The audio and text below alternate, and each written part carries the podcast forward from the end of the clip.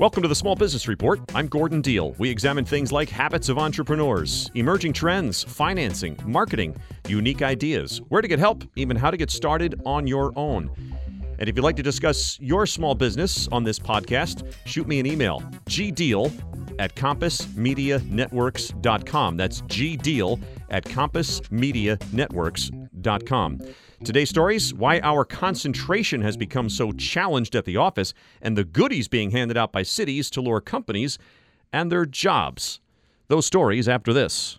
It's Small Business Month, and Dell is celebrating innovators and job creators in a big way, like up to 40% off business PCs big. Even a free 1 terabyte external hard drive with select purchases big. Call 877 buy Dell today to connect with a US based advisor. They're ready to help with tech solutions tailored to your business, like finding just the right Dell PCs with Intel Core processors. Because your hard work is more than appreciated, it's admired. Call 877 buy Dell today. When shopping for car insurance, consider this. Geico has been saving people money on car insurance for over 75 years. So if you're serious about savings, it's simple. Go to geico.com. After 75 years, they know how to save you money. Got one of those cubicle farms at work? Well, after taking down walls to create open offices and foster lots of interaction and collaboration, some companies are finding they've done the job too well. Wall Street Journal writer Sue Shellenbarger says all of this social engineering has created endless distractions that draw employees' eyes away from their own screens. Sue, now what? Explain employers are are putting more people into a smaller amount of space in these open plan offices where there are very few uh, closed offices or standing partitions. And uh, those offices are noisy. We've known that for quite some time. But now some employers are finding that they're also visually distracting. That is some people if they know folks are moving around their peripheral field of vision they can't concentrate. So uh, employers are taking some creative steps to try to cut down on that visual noise Boy, all right. So uh, that would include things like uh, you sitting next to me and saying, "Could you stop drumming your pen, please?" Those types of things. or even moving moving around in your chair, or more frequently, if you're sitting at an open space desk and some colleagues gather seven or eight feet away in the byway and they're talking, and you're wondering, oh, yeah. hmm who are they talking about? Are they going to lay somebody off? Are they going to lay me off? And you you begin to not be able to concentrate. For some people, according to a Princeton University professor who studied this for years, this can be very distracting. They really can't tolerate uh, unpredictable motion in their peripheral field of vision. All right, so so kind of bring it to where we are today. What's happening now? What who what, what companies are trying something to fix this?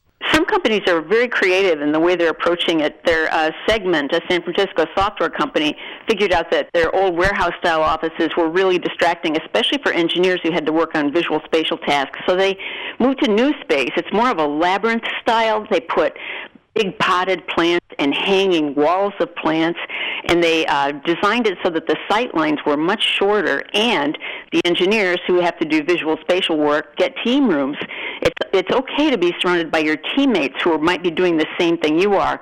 What's visually distracting is if you're surrounded by people doing completely different things or just chatting. Wow. We're speaking with wall street journal columnist sue shellenbarger she's written a piece called why you can't concentrate at work so are they seeing results at this point or too too soon to tell they're very happy about this. Uh, I interviewed a couple of employees there. Both of them said their productivity was actually way up. These were people who, who really would like to have had blinders so that they were not able to see what was going on around them. And very quiet and much more calming and able to focus. That's the Wall Street Journal's Sue Shellenbarger. Coming up next, cities' efforts to lure businesses. When a state ranks among the top 10 in the country for major new and expanded facilities, that's pure growth. When it's tops for three straight years, that's pure Michigan. Long known as a world leader in the automotive industry, Michigan is also a leader in defense, cybersecurity, mobility, agribusiness, and aerospace. In fact, CNBC rates Michigan among the top 10 states in the country for business.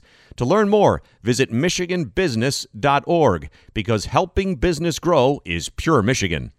The race to lure companies and their jobs has intensified among cities with generous handouts of goodies, especially tax breaks. Many older industrial cities see tax incentives as one of the few levers they can pull. But Wall Street Journal reporter Ruth Simon says that means that even neighboring towns might battle each other. Ruth, what's up here? We think a lot about competition from China and Mexico, but in fact, what you have a lot of is cities and states battling each other in the competition to attract and retain companies.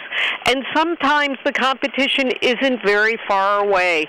My story looked at it Elyria, Ohio, which is a town in northeastern Ohio, and often they're battling with very nearby communities. In one case, a company moved little more than two miles away.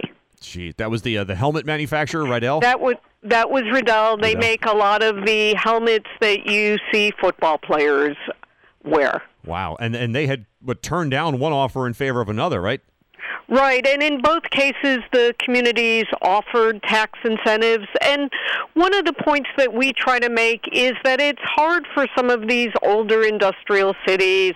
They're a bit landlocked, so they don't have these fresh, what we'd call green fields, where you can just build a factory from the ground up. Um, Sometimes they have aging infrastructure, they have older buildings, and so they're trying to compete. But the other cities on the other side, they feel like even though they have other advantages, sometimes they feel like they need to offer the tax incentives as well. You had that uh, one guy with the consulting firm saying the fight to attract and retain companies is probably as competitive as it's ever been in the 30 years he's been doing this type of work. How come? I think one of the reasons is that it's been slow to come. We, the country's been slow to come out of the recovery. Um, new firm formation has not been very high, so holding on to these companies or attracting them is very important. One of the other things that happens is that companies do a lot of work when it comes to figuring out where they want to look at before they even go to the cities. So by the time they get there, this is one of the things that the cities feel um, they have to offer. I will say, though, that I did talk to some communities that are trying to take a hard look at their incentive programs and make sure they are using them in the most effective way possible. We're speaking with Ruth Simon, Wall Street Journal senior special writer. Her piece is called U.S. Cities Battle Each Other for Jobs with $45 billion in incentives. So, when we talk about incentives, are we most of the time talking about tax incentives of some kind? My story is looking particularly at tax incentives, and there's a variety of different ones um, that that cities and states will use. And there there are other things that they may use to try to attract companies but this is expensive. Boy it's interesting because you point out that uh, later this year we could learn more about this right? Because we're going to get some of this stuff made available publicly Right. The Government Accounting Standards Board, which sets the rules for how cities and states disclose this information, is requiring them for the first time this year to disclose information about tax incentives. One of the things that I found in my reporting is counting is really hard because until now, there hasn't been a requirement that communities or states disclose this information. Some do, some don't. Some of this happens very much at the local level, so you have to be, and these may be smaller, but they're important. They add up, and you have to be looking very closely. And sometimes they're not disclosed at all. It really varies.